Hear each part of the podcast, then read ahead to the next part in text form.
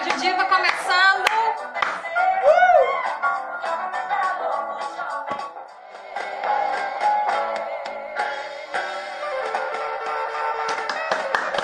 Uma salva de palmas para Elis Regina.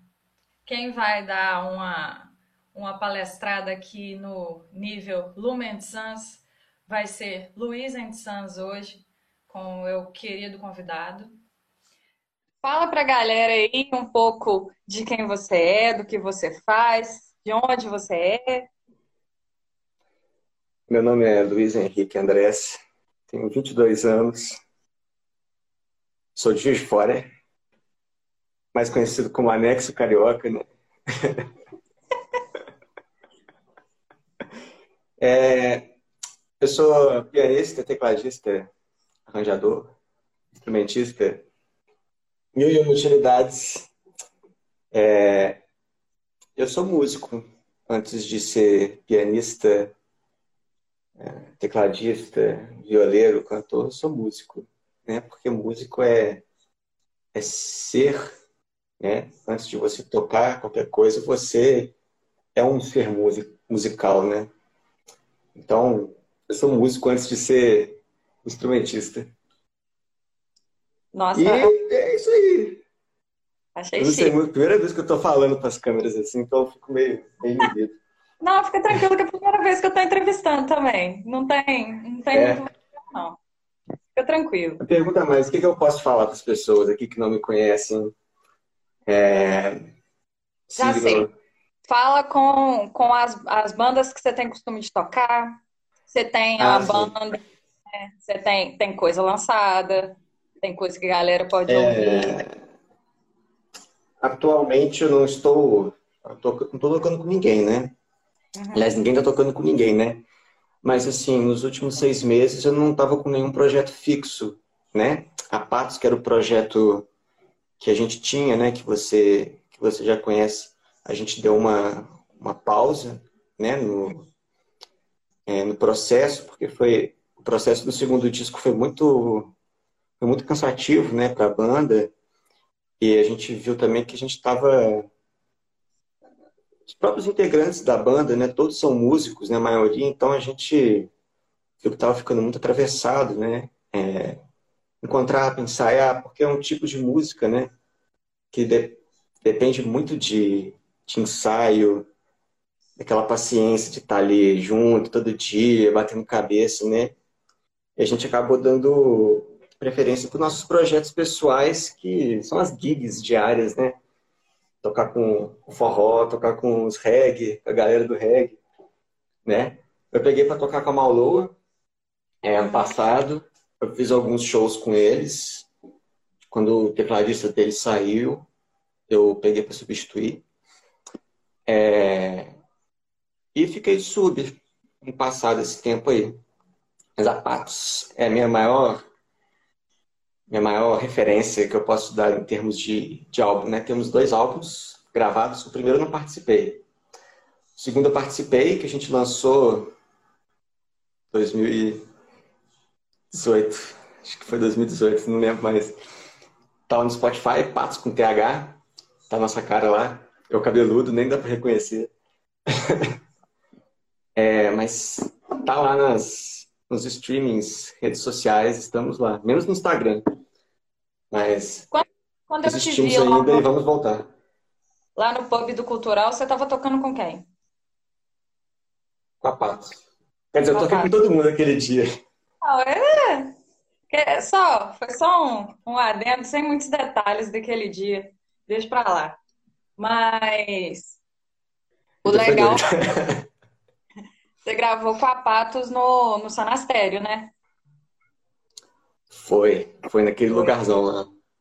Eu achei muito Estacionado. massa. Você filmou pra gente, você mostrou pra gente. E eu toda assim, só esperando você postar uma historinha pra eu ver, meu Deus, como é que é esse lugar, como é que é lá. Pra quem não conhece, Nossa, lá é Sonastério muito. é um estúdio muito massa que tem lá em BH. Um estúdio grande, famoso. A galera do Skank, por exemplo, quem sai direto lá, grava lá. E esse menino aqui foi gravar o CD da banda dele lá. Eu te contei que o Skank estava lá um dia, que a gente estava lá? Acho, acho que não. Ou contou? A gente estava lá, grava... a gente tava lá gravando, né? E o Guida, baixista, hum. foi um dia que a gente estava gravando vídeo, estava gravando uns merchan. Ele tava com aquele cocar, ele tava todo produzido, pintado. Aí a gente foi tomar um café lá no, na cozinha. E de repente tá a galera do Skank lá, produção deles. A gente chegou assim, eles olharam pra gente, a gente tudo vestido assim, tudo diferentão. Eles olharam assim, a gente, opa, beleza, tal, vamos lá pegar umas coisas deles de comer e tal. Aí, foi esse nosso, nosso encontro sem querer no estúdio. Eles estavam lá gravando um. Fazendo uma coisa lá, um promocional, é, tirando foto jabá, né? Fazendo aqueles merchan. Tem que fazer um desbarro eles lá tal. É, é, o Milton fez um. Muito, lá é muito bonito. E lá, tipo assim, no meio do nada, do nada. Um super condomínio daqueles lá de Nova Lima. É, eles, o estúdio tem acho que 3, 4 anos. É muito recente o estúdio. O estúdio. Pouco ele é assim, é super. Ele é, é super recente. É, e é super equipado. No dia que a gente estava lá, o, foram três produtores lá que são conhecidos, né? Eles já trabalharam com. Teve um que até tra... que, acho que mixou, masterizou evidências, eram produtores do Milton, uma coisa assim. Aí eles foram lá conhecer o estúdio, a gente trocou uma ideia com eles. Eles falaram que eram era um dos melhores estúdios que eles viram assim nos últimos anos, nos últimos tempos. É, é uma coisa assim sensacional, é muito bonito, sabe? É uma experiência que quem puder ter, é bacana. A gente ficou, dormiu lá, né? Então a gente foi imersivo, né? Era 24 horas por dia. Foi essa experiência muito maneira. Já tá aí os, o trabalho aí no Spotify e tal. Só sacar lá. Quero ter essa experiência um dia. É legal, é bacana. Gente, então, Agora, vamos, vamos tentar partir para a proposta que eu lancei aquele último vídeo do Lumen Sans lá com, com disco. Aí a gente começou a conversar, papo vai, papo vem, e, e o Luiz também tem um monte de disco lá. E eu pedi ele para escolher um, um disco ou uma artista que ele gostasse para mostrar para gente. E ele, por sorte, escolheu uma diva, que é Elis, e aí ele vai mostrar as coisas que ele tem aí pra gente, vai dar uma aula de Elis, que eu falei que eu tenho muito para aprender aí. Agora o programa é seu. É, deu uma travadaça aqui, mas eu, eu sei que você estava falando da Elis. É, é... eu apresentando. É, então, você quer que eu fale como que eu comecei a escutar? Porque da... Eu não, eu não peguei, eu não escolhi a discografia dela inteira, a vida dela para falar, eu escolhi alguns discos que são assim é, que eu me identifico e que eu acho que são pertinentes assim para falar, principalmente da, da, da fase dos anos 70, que eu acho que é bem muito importante. Ah, ótimo. Manda abraço. É, eu comecei a escutar eles muito recente, né? Antes da febre de Como Nossos Pais, né? E, e cantoras ficarem analisando a voz dela na internet. Eu comecei a escutar, eu não sei muito bem em que situação. Porque aqui em casa eu sempre tive é, discos de vinil, é, mas aqui ninguém nunca foi assim aficionado com som. Tanto que eu tenho esse quadro dos Beatles aqui, o Abbey Road foi um dos primeiros discos que eu escutei, né? Quando eu era pequeno. Mas a Elisa eu não tenho muita recordação, mas eu sei que foi coisa recente, né? Uhum. É assim, eu acho que eu, eu comecei escutando Elis pelo Elise Tom. É, porque eu estava numa onda de escutar muito Tom Jobim, Bossa Nova, quando nos meus jovens 15 anos, 16 anos, eu, eu comecei a escutar e eu acho que eu fui nesse caminho, né? Eu sempre toquei piano, teclado, mas nos últimos quatro anos que eu, é, que eu debrucei mesmo no piano, parei para estudar, tocava só violão, deixei o violão um pouco de lado. E eu comecei a escutar Elis é, dessa fase, né, principalmente depois ali de 70 até 79, até no penúltimo, último disco dela, por causa do conjunto que acompanhou ela nesse período. Né? É, o disco de vinil, na minha vida, ele é mais uma coisa memorial. Eu, já te contei que eu fazia história? Eu cursava história. Acho que você falou que você cursava história, depois você desistiu. É, nossa, quase formei. Aí eu, eu pulei fora. É mais novo do que eu, eu não sabia disso não.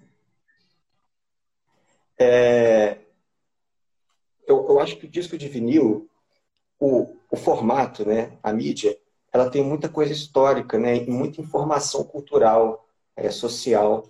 Não só aquela piração de, ah, o som do vinil é legal, é diferente, tem um chiadinho, tem uma coisa mais quente da masterização, enfim, da agulha magnética, enfim, não é, não é bem isso que eu, que eu gosto de ver. Eu gosto de olhar para o disco porque ele é grande, ele é uma obra de arte, né? A capa tem uma importância, a contracapa. Uma coisa que a gente não vê mais hoje em dia é isso aqui. Sabe, esses escritos. Está no encarte do CD, mas CD já não existe e o encarte tem letra tão pequena que você nem enxerga. Entendeu? Isso foi uma coisa que não existia, apareceu e sumiu. Dentro da, dentro da música. Até no início dos anos 70, as, os escritos, assim, dedicatória até tinha, mas a ficha técnica você quase não achava nos discos. Né? Você não sabe quem que tocou, quem que eram os músicos, né? os engenheiros de som. Você não sabe, você só sabe em livros, em cantinho de página, enfim. É, mas eu comecei a escutar a Elis e eu fui muito vidrado no grupo que acompanhava ela. Né? Esse grupo dos anos 70, que era formado por um quarteto, que era o César Camargo Mariano, pianista, que era uma, foi o marido dela durante os anos 70. Uh, Luizão Maia, no contrabaixo. Paulo Braga, né, baterista. Paulo Braga, baterista também do Clube da Esquina, começou com Milton. É, e o Hélio Delmiro, guitarrista, violonista. Esses caras, eles estão assim, a ficha técnica deles é absurda. Eles estão em milhares de gravações de músicos de estúdio. Eles têm muita bagagem técnica é, muita bagagem musical, né? Então, um conjunto absurdo.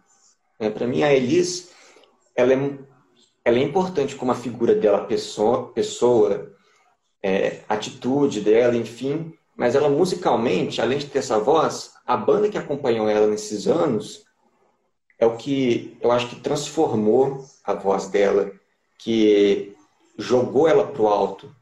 Né? Porque você tem a discografia dela antes dos anos 70, que eu particularmente não gosto muito. É uma coisa muito pasteurizada, eu acho.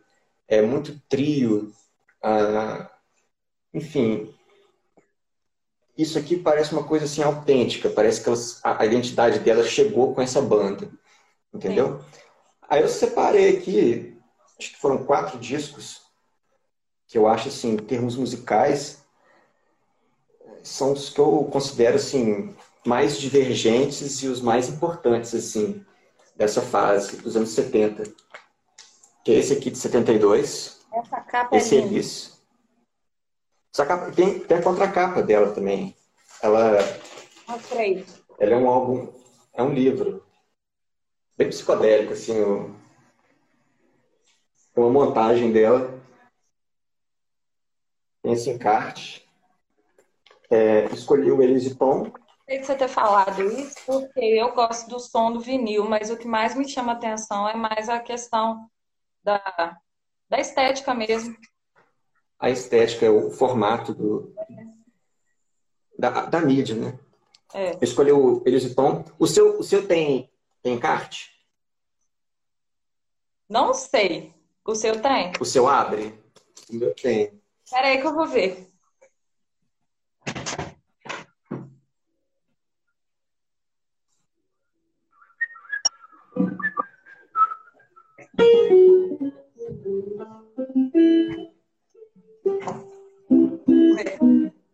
Esse aqui chegou aqui em casa, caiu. Aí ele abre.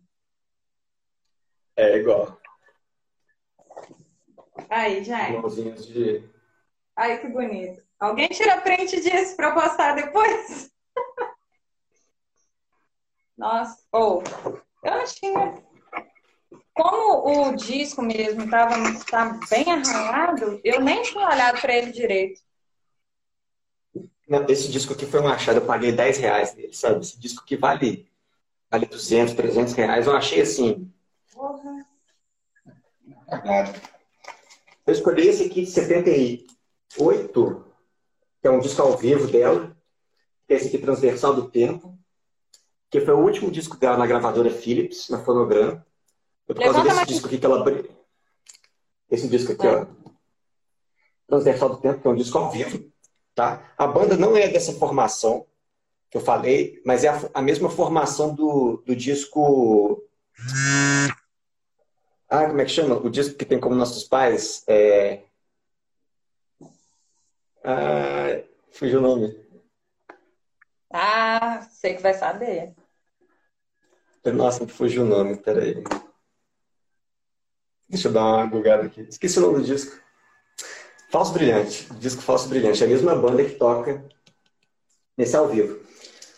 É... E o último é o último dela. Esse disco aqui, eu fico muito na dúvida se eu prefiro de 72 ou se esse aqui. Porque esse aqui é o melhor disco dela para mim. Esse último. É uma Elise que já está com a voz cansada. Você escuta a voz dela super cansada no disco. O timbre da voz dela aqui já está completamente diferente, sabe? Mas é um disco assim sensacional, porque tem um Calbi Peixoto também. Ah. É... Vou começar falando desse aqui, né? A Elis, ela, ela, ela vem do, né, da transição do rádio para a televisão e diferente, né, as duas mídias, o, o áudio e o vídeo, no Brasil nos anos 60 ele foi super investido né? Tanto que já tinha superproduções nos anos 60. Só que em termos é, de áudio, na técnica, gravações, isso só foi começar, é, só foi mudar a partir de 73. Custou para chegar, por exemplo, aqui uma mesa de oito canais, é, engenheiros de som que soubessem masterizar o formato, soubessem mixar. Esse primeiro disco aqui deles, que eu escolhi, o estéreo dele é muito estranho. O estéreo dele é, é quando você escuta num sistema de som, parece que ele foi feito para ser tocado no mono. Mas você escuta ele no estéreo, ele é, no fone ainda fica muito estranho. Tipo, o baixo tá aqui atrás, a bateria tá lá do outro lado, entendeu? A voz dela às vezes tem hora que tá aqui. É um, é um estéreo muito diferente do estéreo que a gente conhece hoje. A gente gosta muito é... dessa, mas a gravação dos anos 70 é muito peculiar, né? É muito antes desse disco aqui, até esse disco aqui era muito peculiar a gravação. Por exemplo, você pega o primeiro disco do Tim, os três primeiros discos do Tim Maia, os, a sonoridade é muito estranha. Não é aquela sonoridade soul music, sabe? Motown. É, a galera não sabia gravar isso ainda no Brasil, entendeu? Mas eu escolhi esse disco aqui porque o conjunto que acompanhou, né, o conjunto do César, eles já tinham gravado um disco antes desse, ou dois, se não me engano. Mas esse aqui é o divisor de águas, tá? Por causa das canções e dos arranjos, né? Da timbragem dos instrumentos, que é sensacional. É, aqui começa a ficar definido, tipo, até o final da carreira dela, vai sempre aparecer João Bosco, vai sempre aparecer Milton Nascimento, pelo menos em duas faixas do disco. É, então, assim, ela vai elegendo, né? E as interpretações dela vão ficando assim, o que é muito sofrido vai ficar muito sofrido, e o que é muito groovado, o que tem muito swing, vai ter muito swing. Esse swing, assim, barra pesada. Né? E as orquestrações, os arranjos do César, é, é o que faz toda a diferença nesse trabalho, somado ao, à capacidade técnica que eu falei dos músicos, né? que é sensacional. Você escuta eles ao vivo, parece um disco. Sabe? Você solta um, um metrônomo, Paulo Braga não sai do metrônomo. É bizarro. Você está ali os caras não erram nota, sabe? A banda é muito firme. E tem uma curiosidade, né? Não tinha tanto overdub, né? Não tinha tanto playback nessas gravações. Então, é, eles faziam praticamente só uma voz guia, né? E depois eles gravavam o disco. Acho que eu vi uma entrevista do filho da Elis falando, o João Marcelo, que geralmente a voz guia dela já era a voz definitiva. Porra! Normalmente a voz que ela gravava da guia já era a voz definitiva, né? Quando a gente vai gravar, a gente grava uma voz guia assim, ah, isso aqui daqui a pouco eu gravo melhor. Não, ela vai fazer a bola gravar, pronto, já saiu o take. Dois, três takes já tem. Então, assim, é muita capacidade técnica. é, em termos musicais, a, a diferença da Elis é que ela tem um preparo muito bom, entendeu? Não só técnico vocal, mas musical. É o que falta muito nas cantoras hoje em dia, que eu acho. Que é uma crítica mesmo, assim. É, eu, vejo, eu vejo que tem muitos cantores que deixam a parte técnica, teórica, ou até mesmo tocar um instrumento de lado, e isso fica. Isso causa um vazio depois. Você sente falta de alguma coisa. A Elis, por exemplo, estudou piano. Né? Ela já estava no mercado musical há muitos anos, então ela já tinha muita bagagem técnica. Então isso só vai somando, né? Mas eu acho que a, o, o, conhecimento teórico de uma cantora, da técnica é, e também de entender música, né?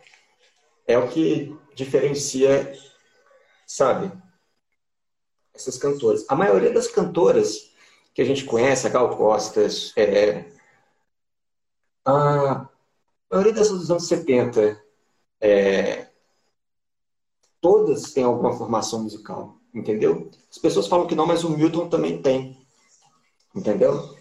Os bons cantores têm essa formação, isso faz completamente a diferença. Ah, eu, eu acho que para uma pessoa cantar mesmo, de verdade, tem que ter pelo menos alguma coisa. Fica perdido mesmo, como é que... Não sei, é... eu não sei o que seria isso. Mas, mas o, o, interessante é assim, na cola, é, quando junta, não é, é Elise e a banda, é a banda. A Elise faz parte da banda. Uhum. Entendeu? Isso soma, é um conjunto. Né? Que é uma coisa que a gente não vê hoje em dia tanto, apesar de nos, alguns circuitos paulistas, cariocas, ainda tem isso, de terem bandas que acompanham cantores. Né? Era costume nessa época terem conjuntos que acompanhassem cantores e que os cantores fossem sabe, parte do conjunto também, não era a banda acompanhante, era um conjunto. O cantor tinha o seu conjunto. O Milton tinha o som imaginário, aí eles teve o Zimbo na primeira formação, depois teve o César, a Gal Costa também teve o som imaginário. Né? Então, eram, eram mais ou menos os mesmos conjuntos que trabalhavam com esses artistas. Né? Enfim, falar desse disco aqui. É, as músicas são sensacionais. A escolha que a Elisa ela tinha liberdade para escolher as músicas, né? A escolha que ela fazia das músicas é muito pontual. Ela sabe escolher. É nesse disco que tem Nada Será Como Antes, a Bala com Bala. A... Qual que era a, primeira versão de Água? Oi. Qual gravadora que ela tava? Ah, ela era, ela era da gravadora Philips, desde o começo da carreira. Ah, tá. tá? Até, até o final dos anos 70, ela era da Philips. E a Philips, o, diretor artístico era o Roberto Menescal. Né? O Roberto Menescal dava uma certa liberdade artística para eles, assim, apesar de não ser tanto. É... Então, assim, é um disco que não tem tanto... Ele não tem tanto investimento, porque ele tem pouca orquestração, em poucos trechos. Né? O estéreo, assim, ele é bem rudimentar, a instrumentação é bem básica. É só a banda base, praticamente. Então, é um disco que não teve tanto investimento, aparentemente, mas tem arranjos sensacionais, com muito pouco. Né? Primeira versão de Águas de Março, é, tem Casa no Campo, do Tavito, canções que, que viraram hits, né? Quando você escuta essa música, você sabe, ah, nada será como antes, bala com bala, é desse disco, entendeu? É... Eu gosto muito dele, primeiramente porque ele é muito simples, né? E eu gosto da, da timbragem dos instrumentos. Eu curto muito essa, essa timbragem do início dos anos, dos anos 70 em si, em questão de, é. de cordas, de... Alguma coisa que você ouviu aí que te influenciou no, no, seu jeito Ah, tá. Bom, eu, se eu sou pianista, eu vou ficar olhando César sempre, nosso César Camargo Mariano. Ele tem muita influência do blues, ele era pianista da Bossa Nova é, nos anos 60, ele era mais um dos que tinham milhares de trios nesse período.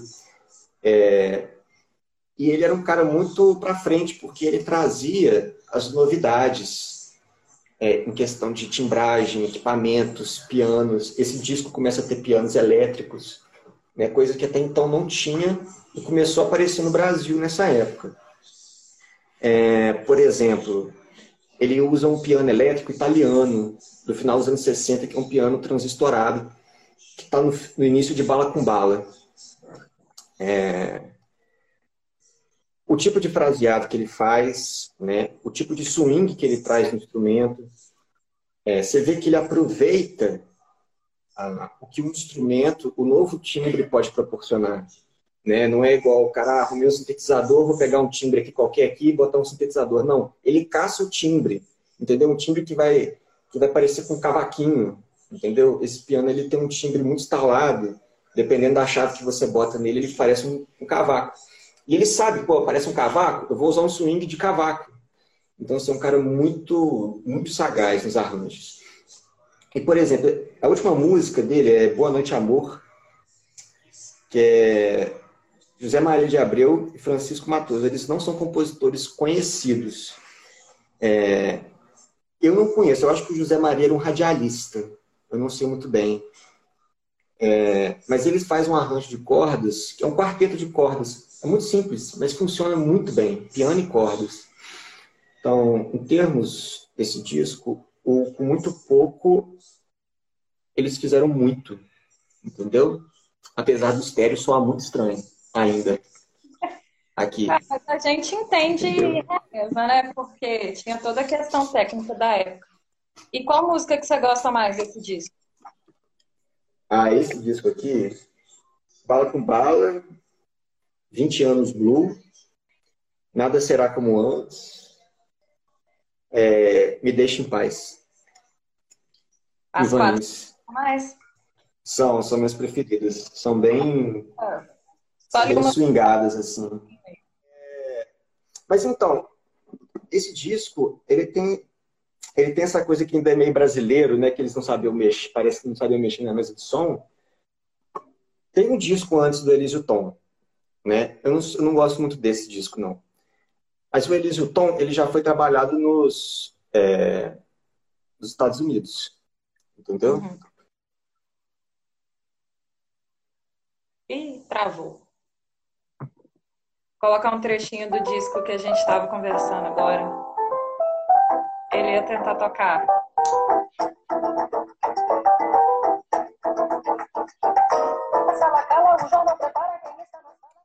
Eu botei até um trechinho aqui para mostrar que música que era que você estava tentando tocar. esse pianinho aí que ele. Esse pianinho do início que é esse RME.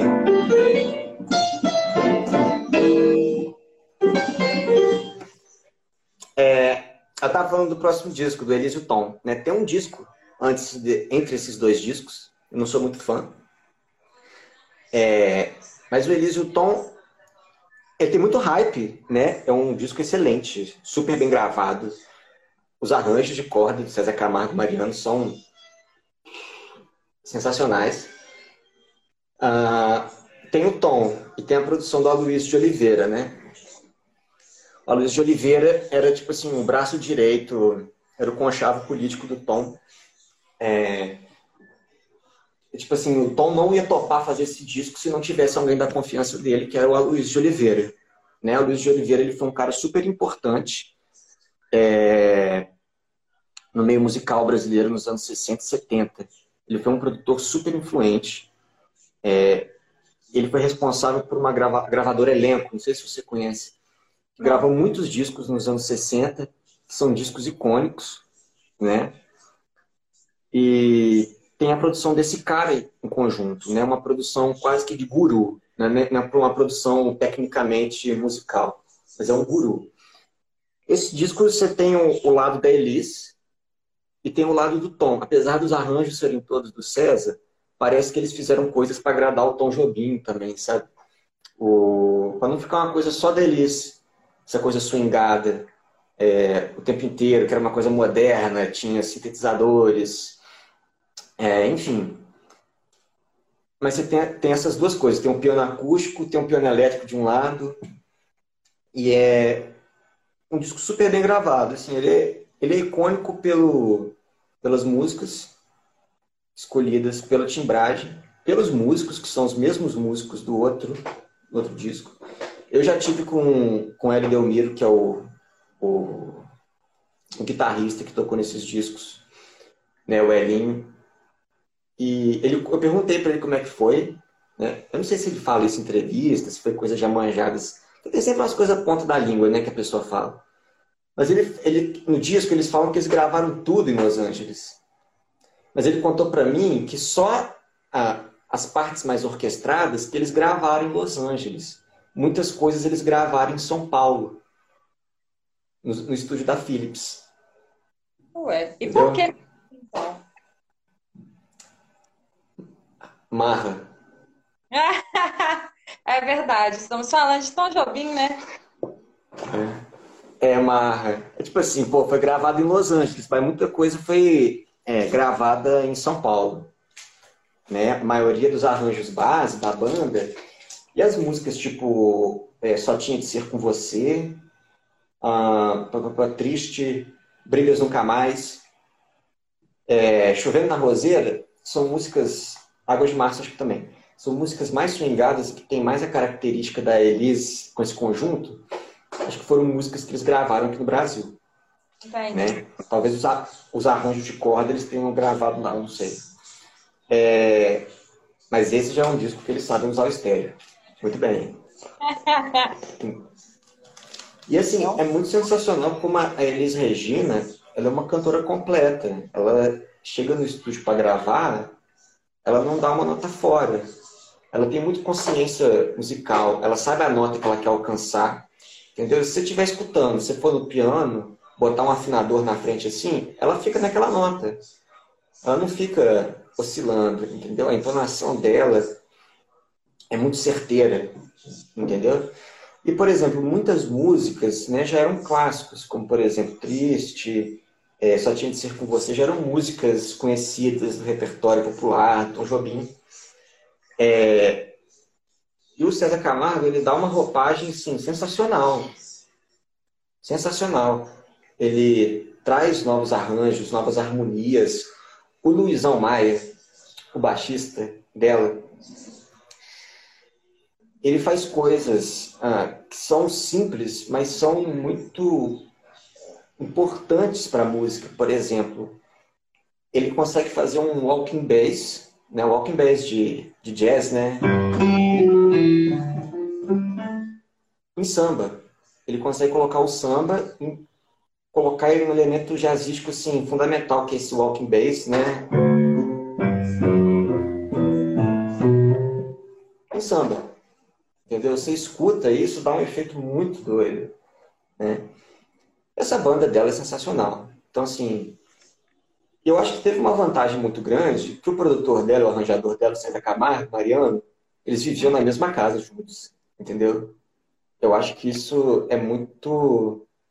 Eles tinham essa cumplicidade todo dia ali, né? Entre sair na porrada e trabalhar junto. É...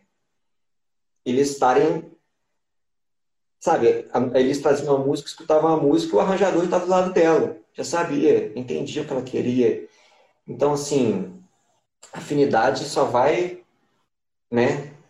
Mesmo na época quando eles estavam para separar, os arranjos só iam mais encaixando, assim, as coisas são, vão conversando cada vez mais.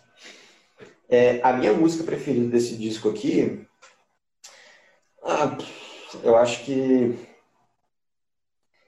só tinha de ser com você. É? Acho que essa é minha. É... Eu acho. São todas muito boas, entendeu? É difícil. É difícil. É difícil escolher uma música só. Né?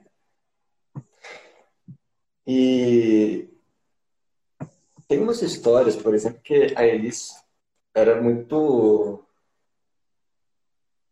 Ela tinha umas rixas muito grandes assim, com as cantoras, né? Ela. Não sei se conta disso é fofoca, isso é verdade, né? Que Mas. Hum, assim, ela, ela tinha uma, um apreço popular assim, muito grande. Uhum. Né? Tem aquela história que se ela resolvia gravar um artista desconhecido, esse artista desconhecido ficava famoso, né? Tem aquela tem toda aquela história. Também, né? Tinha. Mas você vê assim, é... ela meio que monopolizou. Apesar de ter excelentes cantoras, a Gal Costa, assim, mas quando você pensa numa cantora, é a Elis. Entendeu? Como, por exemplo, um cantor soul negro brasileiro, Tim Maia. É, tem outros caras que são, eu acho que são mais sensacionais ainda. Entendeu? Tem gente que não gosta, não, mas, por exemplo, Carlos da Fé, é, Banda Black Rio. Opinião sabe, é tem... é, opinião é opinião, mas assim. tem muita coisa que eu acho que é, é, é hype, entendeu? Mas ó, a Elisa é uma super cantora. Mas eu acho que a gravadora, é, ela é. Lembrei. Ah, meu Deus, travou. Travou. É, a Elisa é uma grande cantora e grande intérprete. Muita coisa que a gente conhece, uhum. ela pegou e interpretou da forma dela. Agora, o que, que você me fala da Elise compositora? Eu acho que esse, esse lado eu não sei, mas eu acho que ela, ela não tem. Acho que ela não compunha, né? É, ela, ela era intérprete. Eu não conheço nenhuma composição. Entendeu? Pois é. Eu, acho eu não conheço uma composição dela. Você, a pessoa tem uma personalidade, tem uma voz que chama tanta atenção que ela não precisa nem chegar ao ponto de compor. As pessoas só querem que ela cante a parada, entendeu? Eu acho isso surreal. Loucura. Que eu não consigo enxergar isso hoje. Isso acontece. Mas imagina, imagina também, às vezes, ela pode ter tido um viés de compositora, é, só que o mercado abafou, entendeu? A Elise é intérprete. Como, por exemplo, o que acontece, por exemplo, vou dar um exemplo assim, aleatório, tipo ACDC. Você escuta o primeiro disco deles e o último disco é igual. É. Sonoramente é igual. Meio que assim, o mercado musical fez isso aqui. Entendeu? É muito difícil um artista mudar, sabe? Curiosidade a maior, por exemplo, Beatles tiveram aquelas mudanças de fase assim, tão interessantes, Pink Floyd, eles eram todos da mesma gravadora. Eles eram da EMI, da Odeon. A Odeon aqui, que era filial brasileira da EMI, dava muita liberdade para o artista. Entendeu? Era uma gravadora que permitia isso. Já, por, é por exemplo. Qual gravadora que ela estava também? É, mas, por exemplo, a Philips, nessa época, era a gravadora que mais tinha artista conhecido, vamos dizer assim. Gilberto Gil, Caetano, Vinícius, Toquinho Vinícius, Raul Seixas, era da, da Philips. É, a maioria dos, dos grandes artistas, Gal Costa, eram da Philips. Né? Tanto que em 73 tem o Festival Fono 73, né? Que aquele festival, você conhece esse festival? Uhum.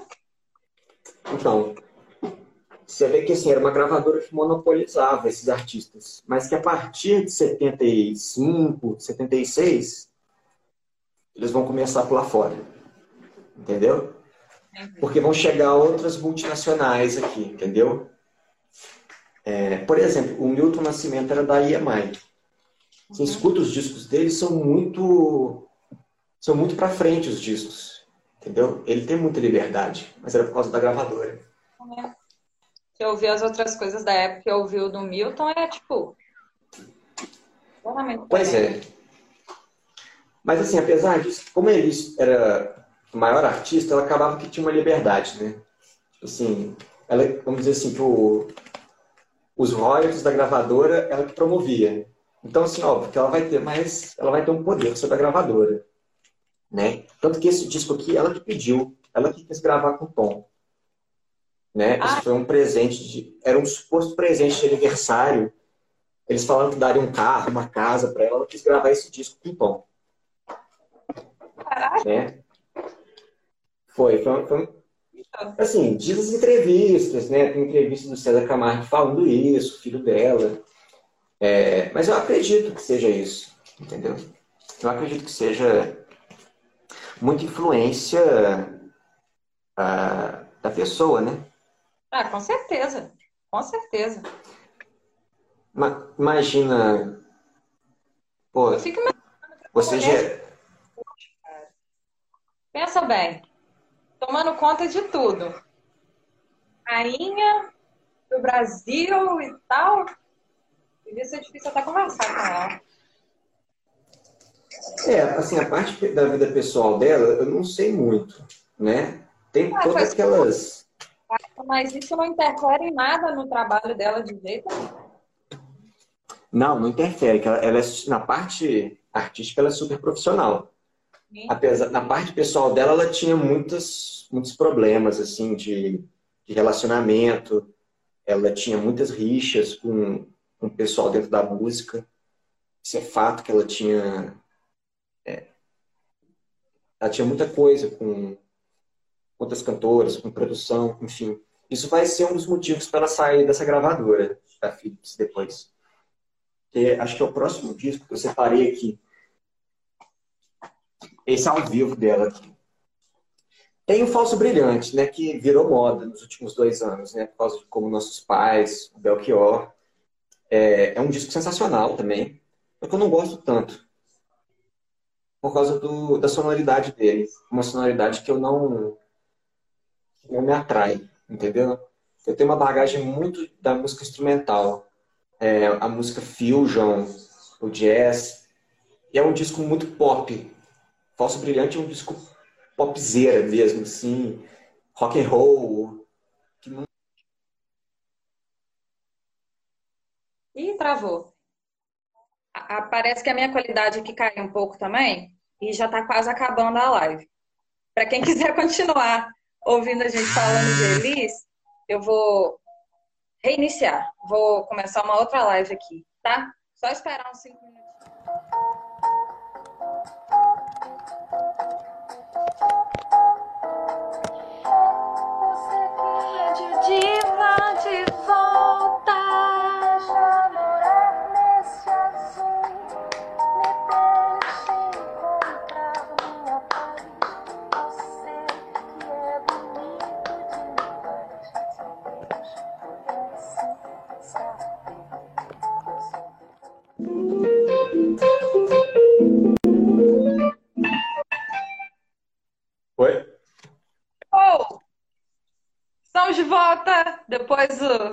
Nossos tá comerciais. Tá rolando? Tá rolando. Ah, beleza.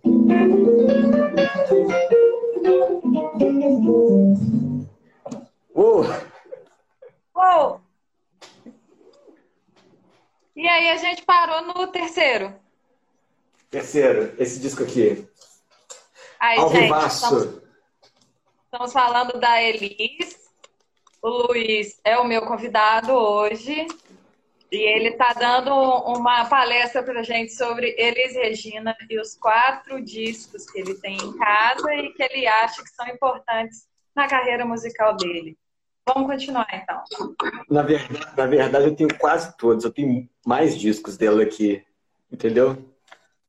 Eu tenho quase todos aqui. Mas esse aqui é. Esses aqui são coração, entendeu? Tem. Eu tava falando desse aqui, esse disco ao vivo. É, eu acho que ela tem dois discos ao vivo. Não sei muito bem. Mas esse aqui é um descasso. Descasso porque esse aqui é. Esse aqui é progzeira, rock and roll, jazz. Esse aqui tem esse aqui era um show que ela fazia, acho que era 77, 77. É, esse disco é de 78, provavelmente era de 77 que era esse show aqui, Transversal do Tempo. Né? Transversal do Tempo é uma música. É, é a música do. Do Ivanis. Não, acho que Cartomante que é. Não, viajei. Esse disco aqui é sensacional. Não é o conjunto do. Tem o César, mas não é o conjunto clássico, o Luiz Almaia. É, mas as músicas, os arranjos são maravilhosos é tudo ao vivo. Ao vivo, você escuta isso. Ela canta Fascinação, Fascinação que ela canta no. naquele. né, no, no disco. Eu acabei de falar o nome, porque eu esqueci o nome do disco. Ah, não fala dele não. Falso Brilhante. Falso Brilhante. Quase, é porque eu quase não escuto esse disco. Eu quase não escuto esse disco. É, tem fascinação. Tem, tem. Tá, tá guardado lá. Tem fascinação. Tem muito sintetizador. Tem muito piano elétrico. Tem, é muito rock and roll esse disco. E é ao vivo. Esse disco, ele é simples, né? Só tem um vinil. Mas na internet tem o que seria o disco original, que seria um álbum duplo. Tipo um bootleg. O que, que aconteceu? Na época, eles iam lançar um álbum duplo, né? Uhum. Só que por questão da gravadora, não quiseram, cortaram o show pela metade, né? Na verdade, acho que eram três horas de show. Eram coisas de três vinis que ia dar. Aí a Elis ficou. Aí a Elis não, não aguentou, porque, pô, era o show dela, sacou? Era o show dela e eles cortaram o show no meio, entendeu? E eles não queriam lançar o disco. Aí ela tretou com o Roberto Menescal por causa disso ela vazou da Philips. Ela já estava tretada com eles e aproveitou isso para sair da gravadora. Mas é um disco que tem é, que tem Deus lhe pague do Chico Buarque, que é um rock and rollzaço, é um arranjo assim é, digno de Led Zeppelin. É muito bumbo duplo, barra pesada, sabe? Muita guitarra, muita distorção. É, tem construção do Chico Buarque também. Saudosa Maloca, numa versão bem jazz. É, Esse disco que acho que. Oi?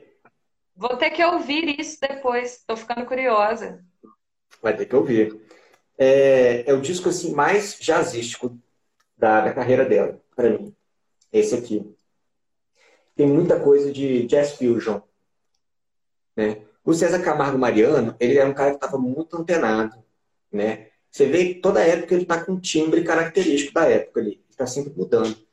E nessa época, foi a época que os conjuntos de jazz fusion estavam estourando, é, na metade dos anos 70. Os conjuntos é, Return to Forever, Weather Report, né? Então, estava chegando essa, essa timbragem toda, esse som, né? Muito pedal de phaser, começava a usar os pedais de coros.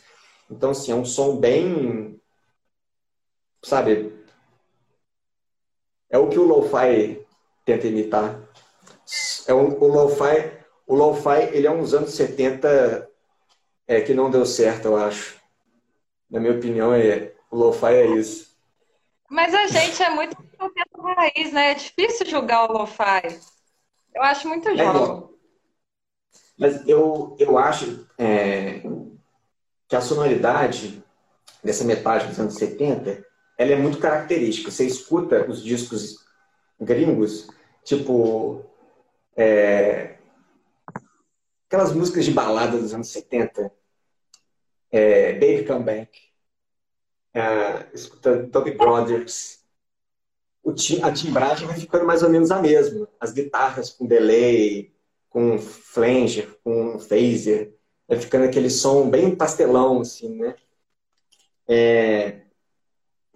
E é curioso porque também o César, ele lançou mais ou menos nessa época um disco solo dele, que é um disco que lembra muito os discos do Herbie Hancock dos anos 70, tem muito groove.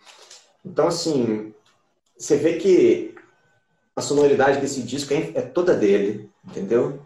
A Elis tem a potência vocal, mas os arranjos são do cara, entendeu? Da banda dele.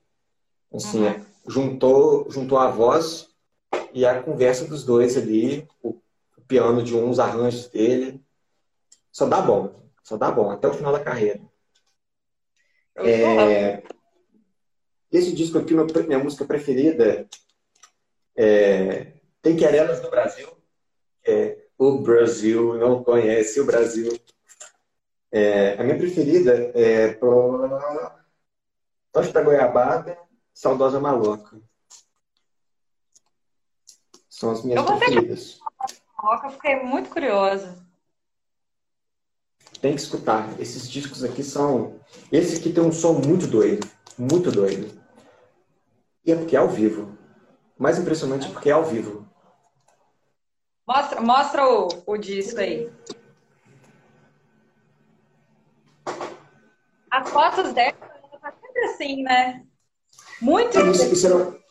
assim, ou assim, ou de rir. Mas isso, mas isso é porque ela é igual, ela foi uma cantora que ela foi transição da rádio para televisão, né? Na rádio eles não tinham o que, o que fazer com né, o gestual. O gestual dela no início da carreira na televisão é muito brega. Ela fica rodando os braços, fica fazendo umas coisas assim, sabe? É muito, muito pastelão. Mas depois ela, ela começa a usar isso para trabalhar a, a entonação de voz, enfim. Você vê que quando ela pega uma música, uma música deprê, por exemplo, no disco que Elise Tom, é, qual que é a música?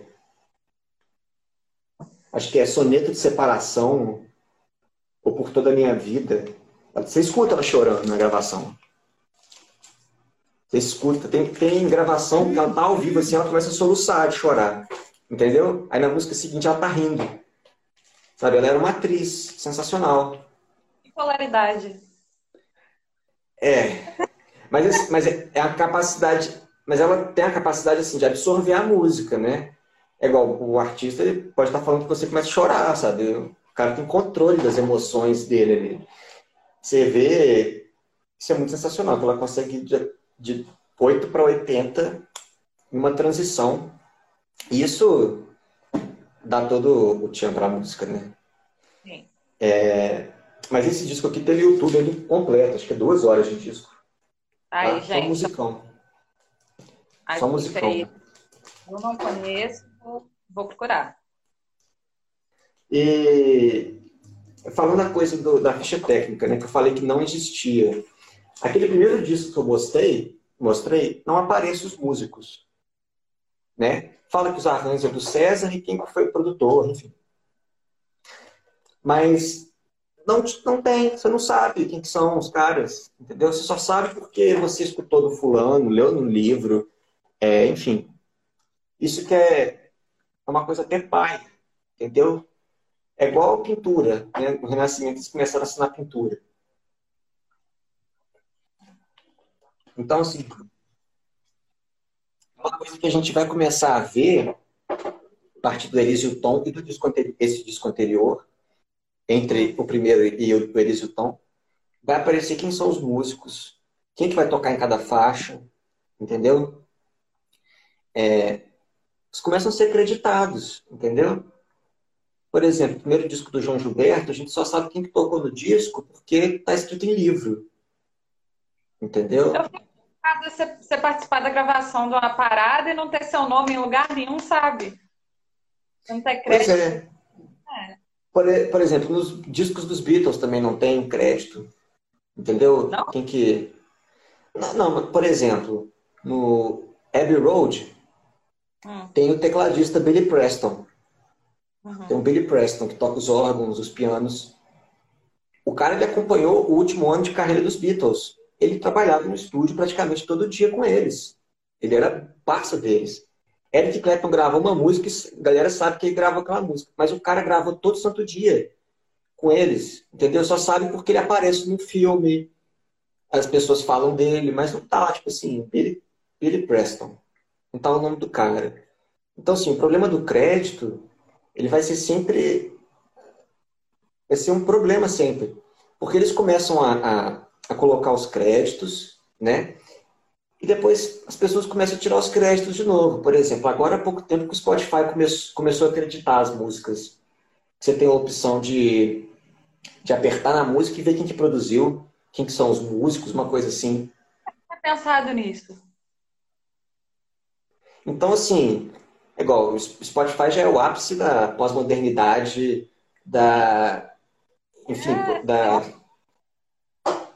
Porque, assim, Hoje em dia as pessoas não gravam mais discos, álbuns, né? Tudo bem, tem as pessoas que gravam, mas a grande mídia, né? Isso aqui era a grande mídia. Uhum. Isso aqui era uma das grandes mídias nos anos 70, né? Tinham várias. Hoje tem, não, não tem essas todas em evidência, né? Mas na nossa grande mídia, as pessoas não produzem mais álbuns, é, não acreditam seus músicos, Você não vê, eu não vejo. Posso estar errado. Mas eu não vejo assim, ah, quem foi o cara que tocou isso aqui? Tipo assim, são 20 compositores para uma música, entendeu? São 20 produtores para uma música, o cara grava tudo no computador, tudo bem, é sensacional gravar as coisas em casa. Mas, tipo assim, a pessoa produz uma música, estoura essa música. Qual que foi o hit da Anitta no passado? Nos últimos seis meses? Você não sabe. Entendeu? Não sei não. É fútil. Tipo assim, a produção é fútil. É porque é uma música. Não é um disco. É igual quando você fala Pink Floyd, Dark Side of the Moon. É, um disco. Mas... Eles podem até lançar os singles, as músicas que vão ser sucesso daquele disco, né? mas não trabalha, não faz uma obra artística é, inteira, entendeu? É uma, as carreiras são fragmentadas hoje em dia, né? É uma falha, né?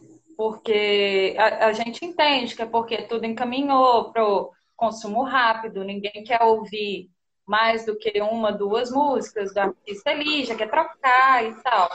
Mas é uma falha. Eu, eu espero que isso não dure tanto tempo. Troque logo, porque não também não. Mas é uma coisa que vai, uma coisa que vai durar, é uma mudança é, as pessoas estão cada vez mais instantâneas. Eu mesmo estou escutando, eu cansei, passo essa música. Entendeu? Estou vendo um vídeo no YouTube, eu vi um outro ali, não termino de ver e passo o vídeo. Entendeu? É um problema. A gente não consegue ouvir uma música de cinco minutos mais, não. Você ouve dois minutos dela, você já fica olhando, tipo, que hora que isso vai acabar. Não, e a Elis, as músicas da Elis têm dois, três minutos. Entendeu? E ela gravava um disco. Você vê que a maioria das músicas do disco são famosas. Então, assim, a pessoa gravar um disco e nesse disco ter cinco, seis músicas hit é, é uma pedrada, sabe? A pessoa tem que saber muito bem escolher o repertório. É. É. Hoje, em dia, hoje em dia, os artistas, eles estão... É, eles ganham muito, são famosos e tudo, mas na parte de conteúdo. Né? O conteúdo ele é efêmero, entendeu? Tá me dando é... gatilho. Vamos falar do outro disco. Fala do outro disco. Não quero falar de nada disso. Daqui a pouco eu não lanço mais nada, meu. Não, mas aí que tá. Assim, aí você tem que lançar, você tem que fazer diferente. Entendeu? Ah. Você tem que mostrar para as pessoas. Você tem que, tipo assim, falar assim: aqui, você já escutou esse disco? Não é tipo assim, ah, você já escutou essa música aqui? Não, você tem que mostrar que escuta esse disco. Aí nesse, as pessoas antigamente tinham uma mania, tipo, na, no, na parte de trás, escrever, tipo assim, essa música eu gostei, essa música eu não gostei tanto. Eu já peguei vários discos em sebo que a pessoa faz anotações assim, ah, essa música eu achei isso, isso, isso. As pessoas paravam e achar. Você pode, um dia que você estiver num sebo assim, você procura, você vai achar, tipo assim, lá dentro do disco ou fora. É, é, é interessante, as pessoas paravam para escutar e tirar suas conclusões das músicas. Entendeu? Eu nunca, isso eu nunca cheguei a ver, não. Mas tem, tem. Né? E era muito comum as pessoas escreverem, né? Tipo assim, esse disco pertence a fulano. É uma coisa, assim, muito pessoal o disco. É. Né? Hoje em dia não tem nada mais pessoal. Dedicatório. Hoje em dia não tem mais nada disso. Isso aqui é um objeto de pessoalidade, assim, muito... É um capricho, sabe? Mas enfim, é. falar desse disco aqui. Esse aqui é, é o melhor disco para mim. Em termos de gravação, sonoridade de músicas, de estilos musicais. A banda dela consegue tocar desde um. Hum, travou. Mudou. Ah, mudou. Ó, tem toda a questão política por trás, parará, arará, né, dos, dessa, desse contexto, né, tem um contexto político por trás dessas músicas, da escolha dela, né. Eu não estou tocando muito nisso, né, porque tem muita gente que fala assim, ah, bioequilibrista, é porque lá não sei o que tal, ah, como nossos pais, a música... Eu, sim, tem isso, mas estou falando, né, porque as pessoas não falam assim, pô, o cara não fala nada de não, mas nós estamos falando da discografia em si, né? É, da discografia. Não. É porque tem sempre as pessoas que. Tem as pessoas que falam, né? Tipo, é, A gente poderia colocar assim, Rádio Diva. temas polêmicos de Elis Regina. Aí a gente falaria dessas é. coisas. Que... Mas, é. discografia. É, quando esse disco aqui é um disco, igual eu falei, que a banda dela, mais uma vez, consegue tocar de tudo. E, sabe, e ter a característica de vários gêneros, assim, sabe? Toca um bolero, uma salsa, é, toca um samba, toca um rock and roll. Você escuta, sabe? Não é igual o gringo tocando samba. Os caras têm muito poder, assim, na hora de tocar. Os caras são... Ah, os caras conseguem chegar lá. Esse disco aqui, ele já, ele já não é da Philips, né? O produtor já é outro, é o Mazola. Ah. É, o Mazola é um dos maiores produtores, é um cara super importante, tá até hoje aí produzindo. O cara tem não sei quantos milhares de discos de platina, ouro, Grammy. É, ele é ele e, por exemplo, Lincoln Olivetti, eles são responsáveis por definir o estilo de uma geração musical, né? Mazola gravando Raul Seixas, é, ele gravando depois os discos do Chico nos anos 80, né, na Ariola. Então, assim, um cara sensacional, né? Aí Elis foi para foi pra EMI depois, mas não deu certo, e foi para Warner, que é esse disco aqui. Aí logo depois a Warner ia virar a Ariola, Mazola ia sair. É, mas esse disco aqui, ele tem uma sonoridade já... Ele é de 79, uhum. né? 79 é um ano milagroso, assim, na música, né? Tem vários anos, assim, dentro da música, tipo 67, é, 73, 79 é tipo assim, é um ano de virada musical, assim, fabuloso. É, tanto em música internacional quanto nacional, entendeu? Aqui, tipo, a, a música brasileira, ela, a sonoridade dela já está muito padronizada, sabe? As pessoas já sabem gravar, soa tudo muito bonito, soa tudo muito bem os caras já foram muito para o exterior e voltaram, trouxeram equipamentos novos, né? Não só isso, né? O, o regime militar estava acabando, então você também é, permitia a entrada de, de novos equipamentos, enfim. É, as pessoas não tinham que ficar. O cara tem um baixo Fender, o cara tinha que ter viajado para Los Angeles para comprar uma, para a Europa. Entendeu? Tipo, o, o Luiz Almaia, né, o baixista dela, no início dos anos 70, ele toca com Giannini. Sacou? Ele tira uns sons ácidos do Giannini, mas era o que tinha, sacou? É, mas aqui não, aqui os caras já têm instrumento, os caras já têm, são muito capazes. É, esse disco também, ele tem participações, né? Aí eles têm poucos duetos, né? Tipo, com Jair Rodrigues no início da carreira, com Tim Maia, né? Ela tem um dueto. E aqui ela tem um dueto com Calbi Peixoto, esse disco. Qual é? Tô até olhando é, bolero. É, Bolero de Satã, uma das músicas mais bonitas é, de todas, assim, que eu... Tipo, se eu tivesse fazer um, um top, um top assim, de músicas bonitas, é Beijo Partido, Bolero de Satã, é, Luísa, são músicas que você escuta assim, tipo assim, não tem nada igual isso aí. Você podia fazer, acabei de pensar, você podia fazer uma playlist no Spotify depois sobre essa conversa. Você pega algumas dos discos. Já fiz. Ah! Eu vou falar aqui. É certeiro a pessoa que a gente escolhe. Eu sabia que você ia mandar. Ei, já fez. Pronto, gente. Já Vai fiz. ter uma pra gente aí. Mas, é, falando dessa, dessa música, tem um, ela tem um dueto com Calbi Peixoto, né? Uhum. Elis Regina, ela é uma das maiores cantoras, mas ela já não é da geração do rádio né? Ela é muito contemporânea do, do Calbi Peixoto. E o Calbi Peixoto, o maior cantor de voz masculina da rádio dos anos 50 e 40, né?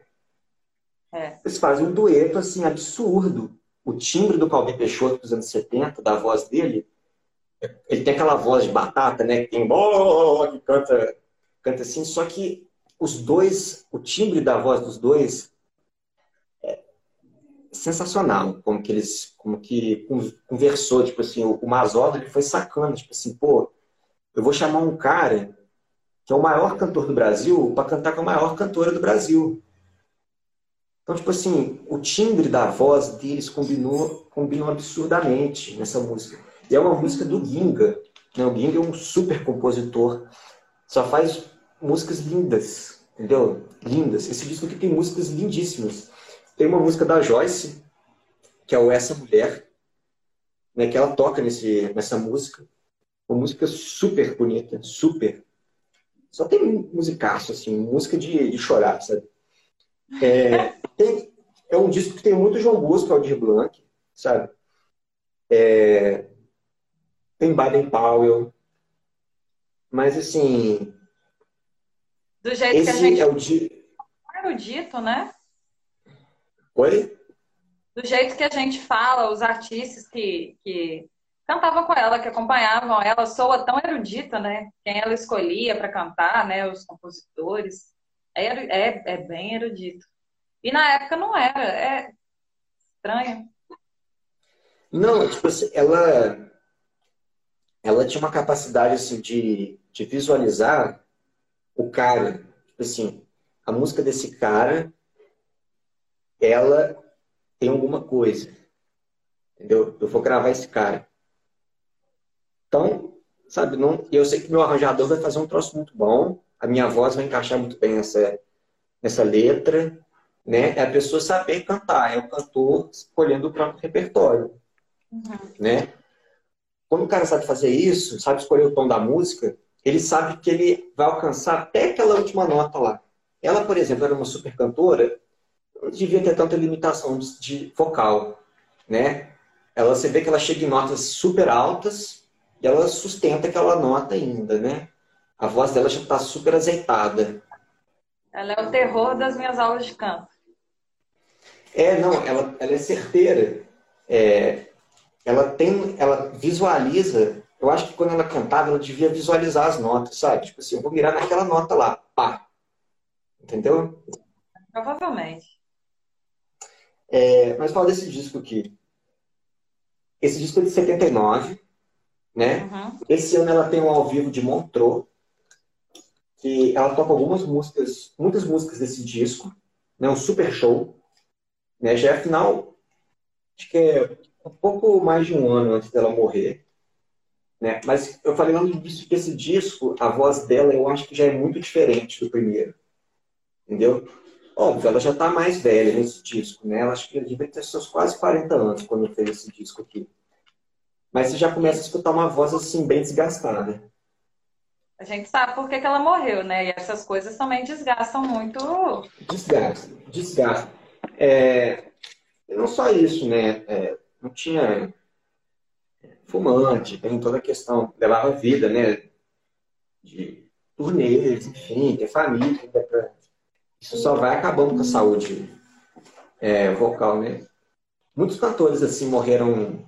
É raro você ver um cantor é, com idade, avançando a idade, e o timbre da voz dele é, não, não é mudar, o timbre muda, mas assim, manter um timbre, uma voz assim, forte, sabe, saudável, tipo nem Mato Grosso.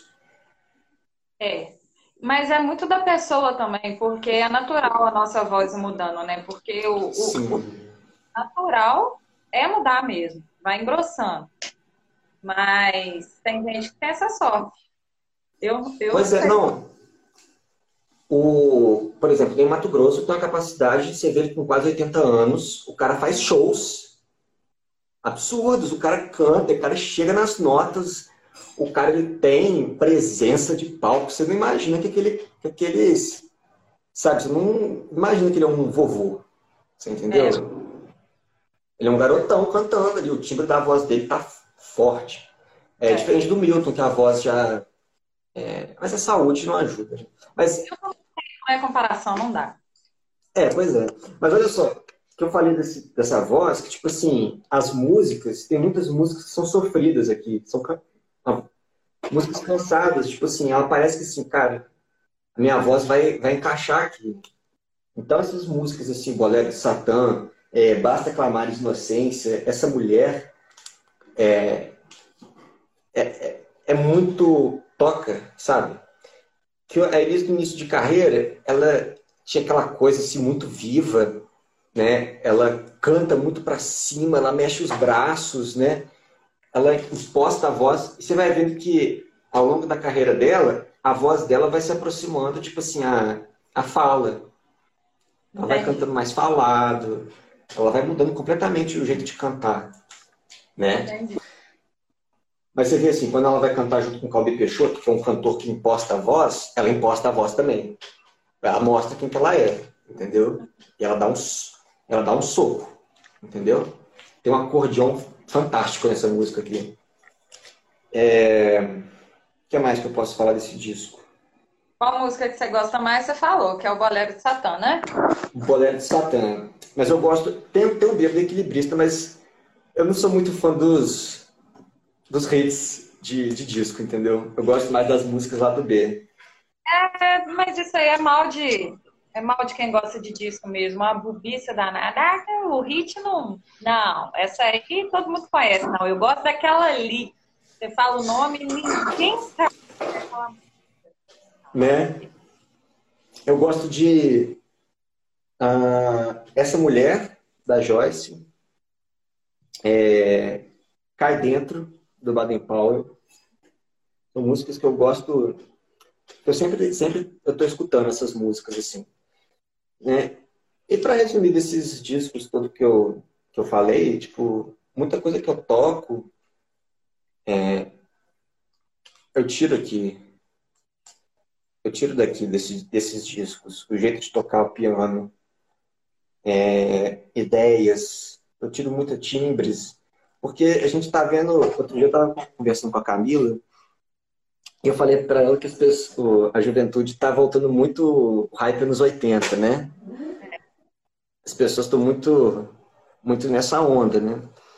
E você vai escutando, tipo, as novas músicas, nos anos, no, anos 80, anos 90, era muito sintetizador, era muito instrumento eletrônico. E você começa a ver as músicas que a galera tá gravando hoje, principalmente no YouTube, que você vê a galera no estúdio, os caras estão usando muito instrumento analógico, entendeu? É tipo assim, você vai em grandes estúdios, a mesa é digital, mas ela é digital analógica. Então, assim, não tem como escapar do timbre analógico, entendeu? Dos pedais, dos timbres eletromecânicos. É, e você vê que esquenta o som, né? Esses discos todos têm esses, esses timbres. É. é igual, eu, mas... Eu, eu particularmente, eu, eu não gosto muito do timbre do final dos anos 80. Eu acho muito brega, muito digital já. Entendeu? É, não, eu, não é tudo que eu gosto também, não. não é, eu acho que tem muita coisa brega nos anos 80, tem muita coisa boa, mas você tem que, que pincelar bem. É, você tem que catar. Você tem que catar muita coisa ali. É, tá bem mas é... Também. É, não, tem, todas as, as eras tem coisas muito, muito bregas, mas você vê, tipo assim, a galera hoje em dia que faz música, faz música assim com conteúdo, né? Música que tem coisa para passar, né? Os, a timbragem tá voltando muito para timbragem dos, dos anos 70, a galera tá voltando a, a utilizar esses equipamentos. É, o som, esse som dos anos 70 ele é muito agradável, porque ele é muito soft, né? Tanto que tem os estilos de soft rock, AOR, aquelas músicas de balada dos anos 80, que são sons que você escuta que são muito muito aveludados, assim, são gostosos de escutar, né? Naquela coisa facada em 60, é, assassinato dos anos 80, sabe? Os anos 70 é, é muito, de, é muito peculiar para mim, os anos 70 em questão de sonoridade. Entendeu? Mas não tem nem como falar que não é, porque todo mundo que gosta dos anos 70 é apaixonado pelos anos 70. Não é só gostar. É igual a gente aqui, que você tem 22, tem 23, e a gente está falando, você está falando aí apaixonadamente, não. Vamos fazer uma live falando só deles, porque eu tenho os discos aqui, não sei o quê.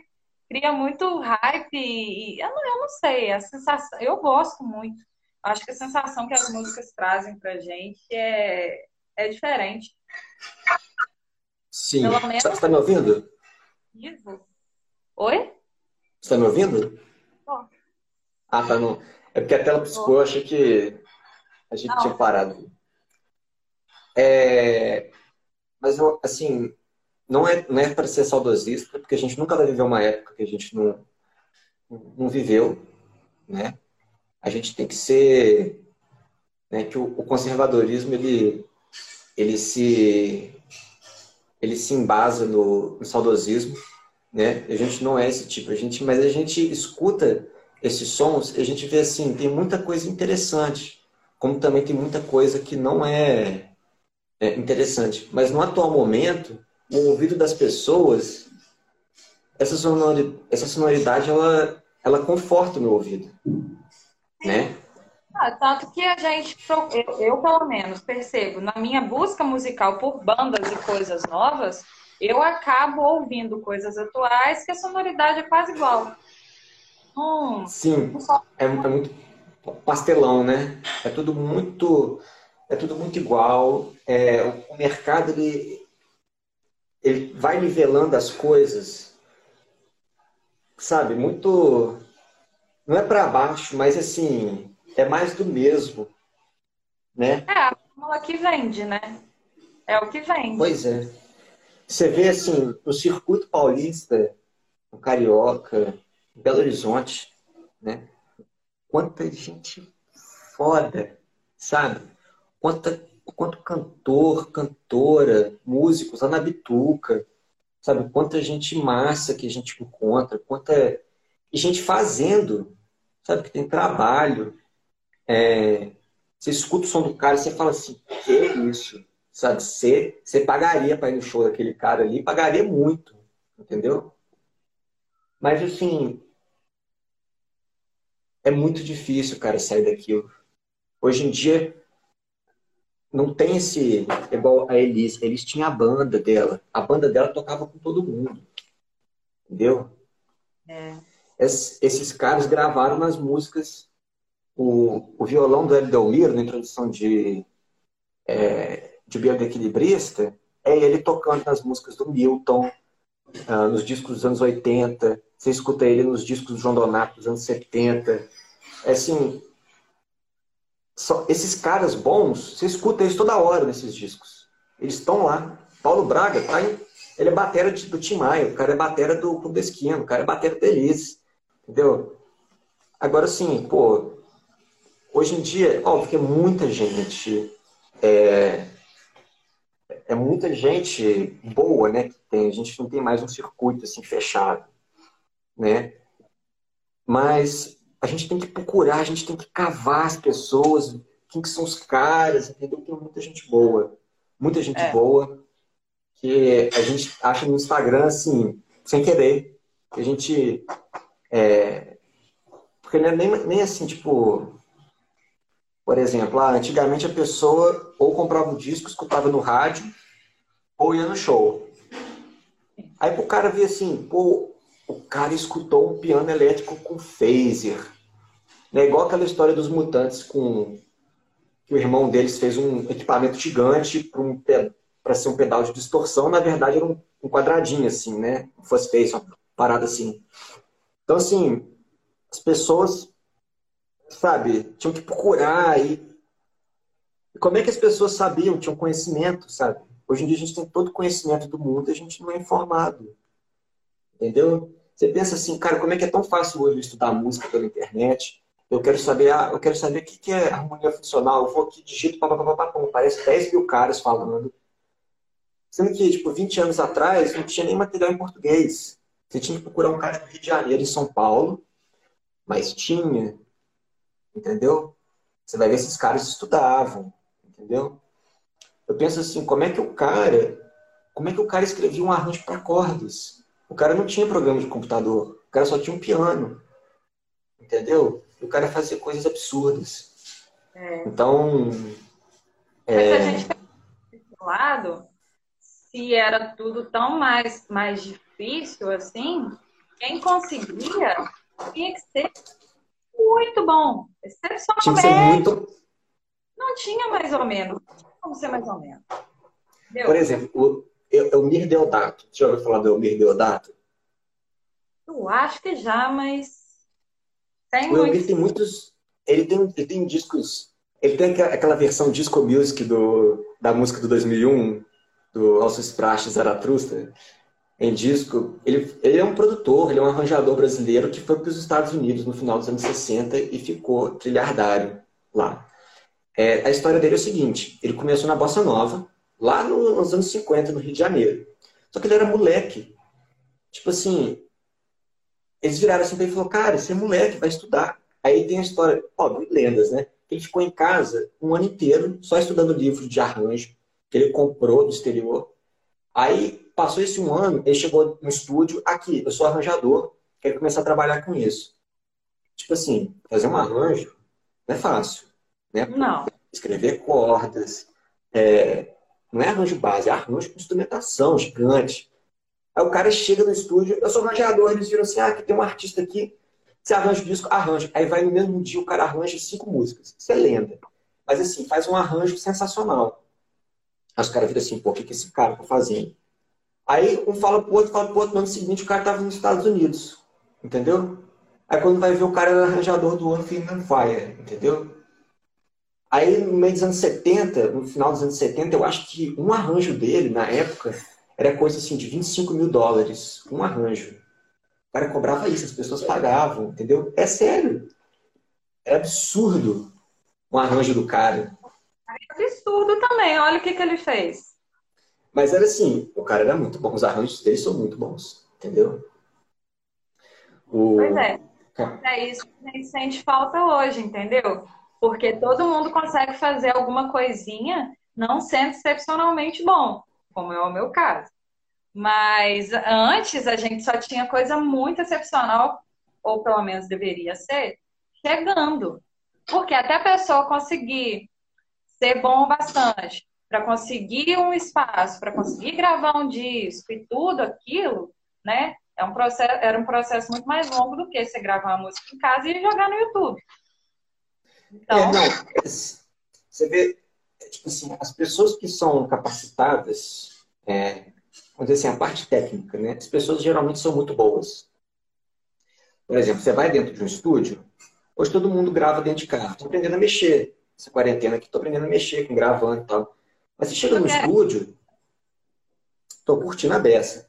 Mas, tipo assim, você chega no estúdio, o cara sabe tudo, entendeu? O cara, o cara é músico, o cara é engenheiro, o cara saca. Óbvio, o cara tem que estar tá lá. O cara está ganhando muito. Entendeu? O cara ganha respectiva aquele conhecimento que ele tem. Você vê, por exemplo, é, você pega. Era o caso, né? As pessoas descobriam os artistas. Né? As gravadoras contratavam os artistas, que hoje não existe mais. Né? Eles recebiam salários, eles tinham contratos para fazer trabalhos, né? eles eram trabalhadores assalariados. Né? Então, assim, a pessoa tem um contrato com a Philips, está empregado o cara tem um contrato com. Hoje não.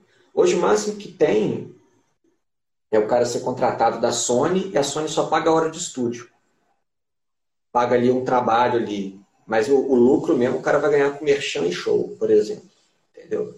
Mas voltando, tipo, o cara descobre fulano de tal.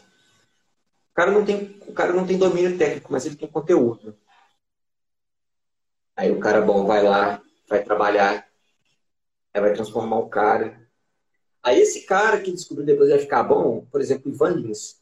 O Ivan Lins começou nos festivais universitários no final dos anos 60 do Rio. E logo ele estava inserido nas gravadoras e ele fazia parte do corpo das gravadoras, fazia teste com os artistas, entendeu? Isso vai aquela coisa de uma geração apadrinhar a outra, né? Uhum. O Enescal descobriu fulano, o fulano descobriu fulano, fulano vai descobrindo fulano, aí fulano vão virando os produtores, enfim. É, acaba que depois, no final, o músico vira muito produtor, né?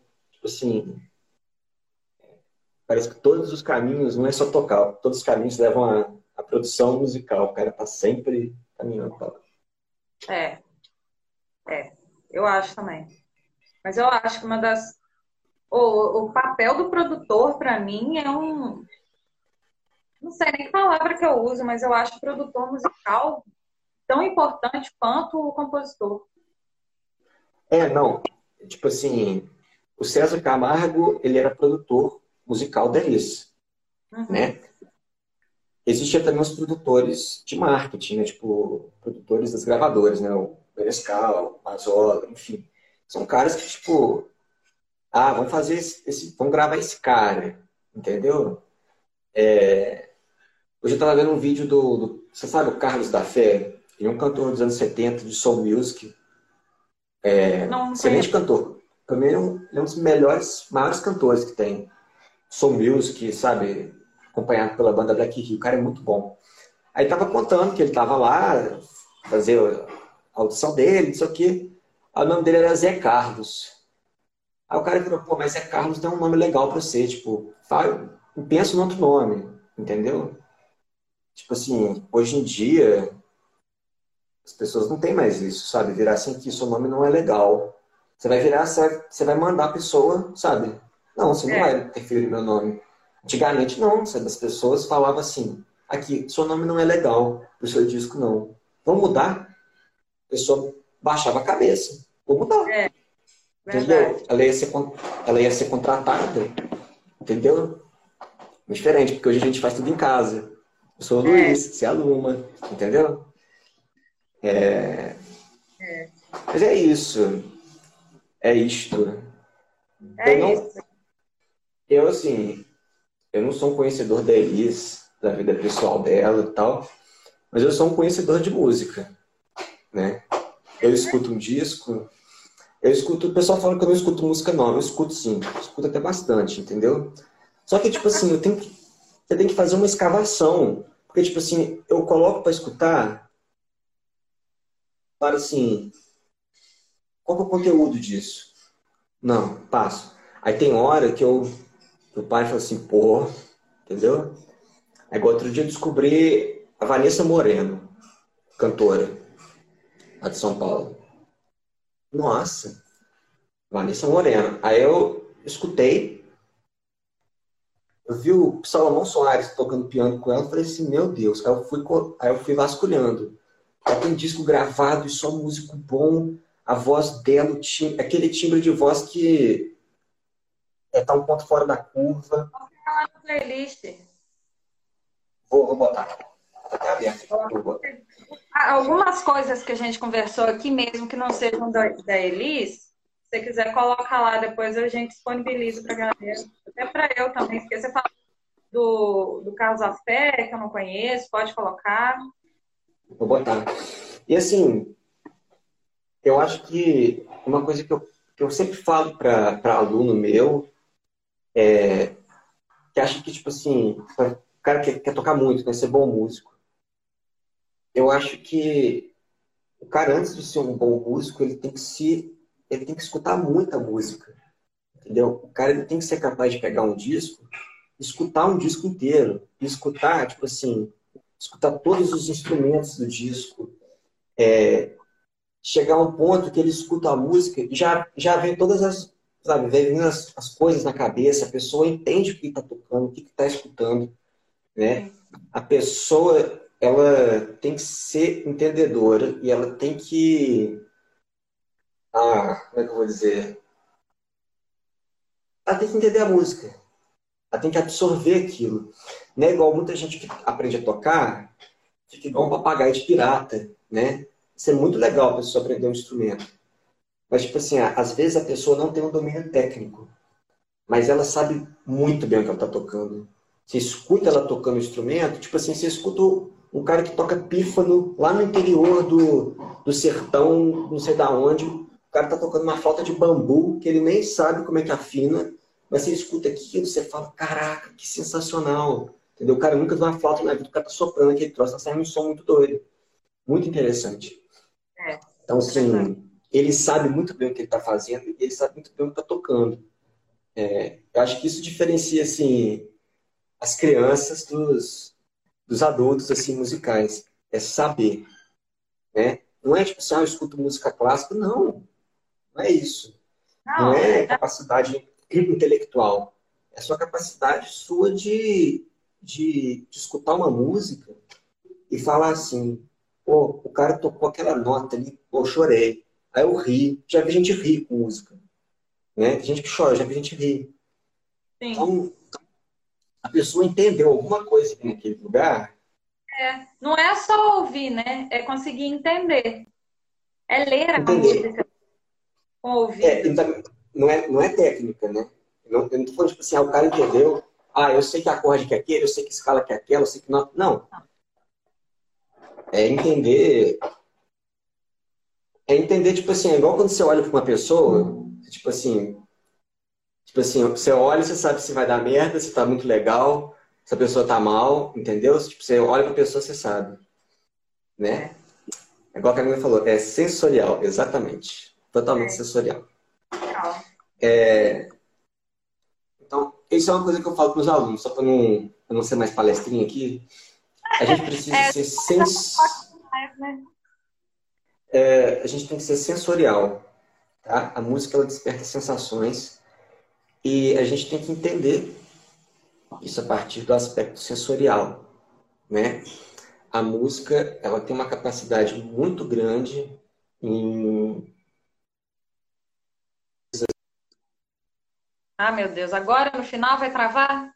Ah, não. Voltou, voltou. Pera aí. Voltou. Ah. É, a música é muito capaz de explicar coisas sobrenaturais, sabe? Eu acho que tem muito disso. Eu, assim, eu não sou... Eu não sou um excelente instrumentista, eu não sou um excelente compositor. É, mas eu acho que eu sou um excelente ouvinte. Sabe? Só por você ter falado isso, todo mundo já sabe que você é um excelente músico, um excelente instrumentista. Só da pessoa. Não, opinião minha aqui. Eu, eu acho legal demais. É melhor a gente pensar assim. Mas você já é um cara muito bom. Você tá na bituca, cara. Eu não falei, eu não falei o que, que eu faço. Eu falei quem que eu sou, o que, que eu toco, mas eu não falei que que eu, onde é que eu estudo. Entendeu? Porque, tipo assim. Eu... Pituca, gente. Pituca. É tipo, é tipo assim, é igual o, é igual o Atila Yamarino, né? Falando assim, esse cara, quem que é esse cara falando? Tal. Não, tipo assim, pô, cara, eu sou doutor, sabe? Eu sou biólogo. é... Mas eu acho assim, a, a formação, a bituca foi uma divisora de águas, questão de formação, é, tanto instrumental, na parte técnica, mas também na parte cognitiva. Acho que tem antes, todo mundo que eu escuto falar da bituca é assim, antes e depois da bituca, né? Eu também faço composição na, na federal, né? Mas assim, na questão eu, a bituca tem uma, um apelo maior nessa parte sensorial, sabe? Que eu falei. Né? É, eu imagino. Tiver... Quando você está tá na universidade, né, na, na federal, uma coisa mais acadêmica e tal, e a Bituca, apesar de ter até a forma com que ela faz o vestibular é diferente, que a universidade popular, né? É outra coisa. Eu imagino que esse engrandecimento cultural deve ser muito grande. Pois é. Eu acho assim, eu já aprendi muito na universidade, no meu curso, mas em dois anos na Bituca eu aprendi muito mais como pessoa, sabe? Isso acrescentou muito mais na minha formação de músico é, do que eu já tô vai fazer cinco anos que eu estou na universidade, entendeu? Esses dois anos valeram muito, entendeu? Todo o esforço de todo o esforço de me eu nunca faltei um dia. Entendeu? E olha pra mim que não tem desculpa. Eu tô uma hora de Barbacena, mas assim. É... Dá vontade vale de. esforço. É, não, ó, vai cansativo, tem, você tem que deslocar, sair de casa, pegar a estrada, mas assim, vocês tem um, sabe, tem o, retorno afetivo, né? As pessoas, o ponto de partida ah, os professores, né, professores sensacionais. Oh, é... Dois minutos para cancelar aqui. Ah, tá. Então, o que, que eu posso que, que eu posso falar? Tipo assim, muito obrigado. É... Obrigado pelo convite. Já vai encerrar? Já vai encerrar? Já vai acabar? Dois minutos. Tá, tá. Então deixa eu fazer o seguinte. Gente, esse aqui, para quem chegou agora, para quem ficou duas horas assistindo a gente, que eu acho loucura. É, a gente falou sobre Elis, sobre, sobre tudo que vocês imaginaram sobre os anos 70. Falamos sobre música no geral. Luiz é de Juiz de Fora. A gente se conheceu no circuito de Juiz de Fora. Para mim é uma honra ter esse rapaz extremamente sabido de música aqui falando comigo. Essa foi a Rádio Diva, primeiro convidado. A gente vai ter mais, quem sabe o Luiz vem mais, a gente fala sobre outras coisas. E eu quero muito encontrar com você, encontrar com a Camila, para a gente conversar essas coisas pessoalmente, tomando cerveja e doidão como sempre, que é o jeito que a gente se encontra nas nights de Juiz de Fora. Então é, é isso. aí. Muito obrigado pelo convite, foi uma honra. É, se cuida, lava as mãos. É, escuta, vou mandar playlist, escuta muita música, porque a música ela é a salvação. Ocupa a cabeça, é faz bem para faz bem para as partes do corpo. Então aí a gente vai ter a playlist agora. E um beijo, um abraço em todos vocês e até a próxima. Tchau, Luiz. Um beijo. Muito obrigado. Tchau. Tchau.